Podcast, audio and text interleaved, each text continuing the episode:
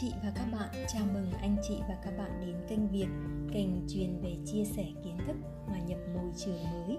Hôm nay chúng mình sẽ nói về hình xăm qua tâm sự của tiến sĩ Nguyễn Phương Mai, thể hiện bởi giọng đọc Hoàng Thu Hằng tại Ba Lan. Trên khắp thế giới, việc xăm mình trên cơ thể đang trở nên ngày càng phổ biến, mặc dù nhiều người vẫn có cái nhìn không mấy thiện cảm đối với nghệ thuật xăm hình. Vậy, vì sao giới trẻ lại chọn xăm mình? Hình xăm liệu có biến vết sẹo thành một dấu ấn có thẩm mỹ? Tại sao tác giả nguyễn phương mai lại cho rằng xăm mình cũng như làm tình phải đủ lớn để hiểu, để làm cho tốt và để đủ sức gánh chịu hậu quả? Hãy cùng nghe nhé! Xin cảm ơn tattoo shop kali đã đồng hành cùng podcast này. Trong cuốn sách Tôi là một con lừa, mình kể lại câu chuyện của Daina thế này. Daina từng suýt bị thiêu sống. Câu chuyện của cô rất dài và bi thương, nhưng gói gọn lại là cô thoát chết với một vết sẹo lớn ở bả vai. Mình bèn bảo, đằng nào cũng là sẹo rồi, thì nên tôn vinh nó lên.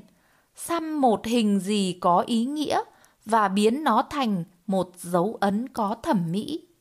Ngay chiều hôm sau, Diana vạch áo cho xem bờ vai phủ đầy màu sắc và nói Siva, thần hủy diệt. Diana trôi giạt đến Hà Lan một cách sóng gió. Những người muốn giết cô không ai khác chính là anh chị em ruột thịt. Việc họ làm tiếng Anh gọi là honor killing, tức là giết để bảo tồn danh tiếng cho gia đình. Diana không sợ ma, không sợ người chết, không sợ cả cái chết. Có thần Siva hủy diệt thì mới có thần Vishnu hồi sinh. Muốn có thể sống thanh thản thì trước hết phải đối mặt với cái chết thanh thản. Lời khuyên với Dana sau đó mình thực hiện luôn với chính bản thân. Đợt ấy, gia đình mình gặp chuyện buồn, mình bị sốc nặng, đang từ một đứa đặt lưng là ngủ như chết, tự dưng mất ngủ triền miên. Có những lần cả đêm không chợp mắt, hôm sau vẫn phải tươi cười trên giảng đường, sinh viên ra khỏi lớp là mình đổ sụp vì kiệt sức. Khi đi khám, bác sĩ phát hiện ra lưng mình xuất hiện rất nhiều đốm trắng. Mình hết hồn liên tục theo dõi. Thấy lan ra cũng nhanh. Bác sĩ kết luận bị vitiligo, tức là bạch biến. Đây thường là hệ quả của việc biến đổi hormone, nhất là trong thời gian bị stress. Mình liên tưởng đến những câu chuyện về người gặp việc khổ đau, chỉ qua một đêm mà tóc bạc trắng. Vào kỳ nghỉ đông năm ấy, mình vào rừng theo một khóa tu Vipassana. Suốt 10 ngày ăn chay, không mở miệng thốt lên dù chỉ một từ, không có trong tay dù chỉ một trang sách hay một cây viết. Thiền từ 5 giờ sáng đến tối mịt. Bước ra khỏi thiền viện, mình thấy như được lột xác tinh thần ấm áp, trái tim khoan dung đến mức mình thầm tha thứ cho kẻ đã làm bản thân và gia đình mình đau đớn. Mình chọn anh đào với ý nghĩa là sự khởi đầu mới. Bạn thợ xăm khéo léo vẽ phủ lên các vết trắng trên da bằng những bông cherry blossom hồng thắm. Sau một buổi chiều, gần trăm vết sẹo nhỏ nở đầy hoa. Ít có nền văn minh nào trên thế giới không có thời từng tôn vinh nghệ thuật xăm mình. Việt Nam cũng không là ngoại lệ. Tới thế kỷ thứ 13, tục xăm mình rất phổ biến trong người Việt. Họ theo lời vua dặn, xăm hình thùng luồng, rồng rắn, để khi xuống nước đánh bắt cá, các loài thủy quái tưởng là đồng minh mà không dám hại. vào thời nhà Lý Trần trở đi. Hình xăm không chỉ phổ biến trong dân mà còn là một phần lễ nghi với những người trong hoàng tộc. Chỉ khi vua Trần Anh Tông sinh năm 1293, mất năm 1314, vì sợ châm kim mà tục này không còn là quy định nữa. Hình xăm không những là biểu hiện của tôn giáo, văn hóa, địa vị, mà còn là công cụ để kết nối sức mạnh cộng đồng. Dưới triều nhà Trần, đội quân thánh dực bảo vệ nhà vua xăm lên chán ba chữ Thiên tử quân. Dân chúng thì thường xăm lên bụng chữ Nghĩa dĩ quyên khu. Hình vu báo quốc để thể hiện tinh thần thượng võ vì nghĩa liều thân. Khi quân Mông Cổ mang vó ngựa sang xâm chiếm nước ta, quan quân nhà Trần xăm lên cánh tay hai chữ sát thát để tỏ lòng quyết tâm đánh giặc. Văn hóa Việt Nam từ mấy thế kỷ gần đây vốn có cái nhìn không thiện cảm với hình xăm bởi định kiến nó dành cho phường thảo khấu. Nhưng kỳ thực, hình xăm bản thân nó không có gì xấu xa, nó có ý nghĩa tốt đẹp hay ti tiện là do hoàn cảnh xã hội cụ thể và cái nhìn định kiến của chính chúng ta. Đầu năm học này, một cô phó hiệu trưởng đọc lời khai giảng trước sân trường chống trải. Bức ảnh chụp từ đằng sau để lộ một hình xăm nhỏ xíu trên gáy. Thật dễ hiểu khi có rất nhiều lời phê phán nói rằng cô không trong sạch, không làm gương cho học sinh, giáo viên mà cũng xăm trổ thì dạy học sinh thế nào? Mình hiểu và hoàn toàn thông cảm với sự khắt khe ấy.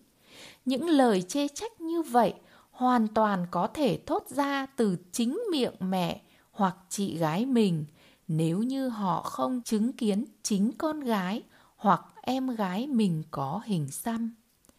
Chúng ta đang trong một giai đoạn chuyển tiếp văn hóa, đó là những thói quen cũ, mới có cơ hội va chạm, những tầng ý nghĩa cũ mới có cơ hội đối mặt, những định kiến và tư tưởng cũ mới có cơ hội trao đổi. Và những con người của thế hệ cũ mới có cơ hội lắng nghe. Chính vì thế, mình chia sẻ câu chuyện riêng để những người coi hình xăm là biểu tượng của suy đồi có thêm một cơ hội cân nhắc về định kiến của bản thân. Mỗi hình xăm, biết đâu, đằng sau nó là bao chất chiêu gửi gắm của những khúc quanh buồn vui trong đời. Cũng như tất cả những biểu tượng văn hóa từ xa xưa, mọi sự mặc định tốt, xấu đều có thể dần dần thay đổi khi ta ngày càng chứng kiến nhiều hơn những điều đi ngược lại những gì mình từng suy nghĩ. À quên, với những đồng nghiệp bị học sinh hỏi tại sao thầy cô xăm thì ok mà tụi em xăm thì không ổn. Bạn có thể nói rằng xăm mình cũng như là làm tình, phải đủ lớn để hiểu, để làm cho tốt và để đủ sức gánh chịu hậu quả thì hãng làm. Còn không, cứ hình xăm bằng mực lá cây henna cũng vui và đẹp rồi.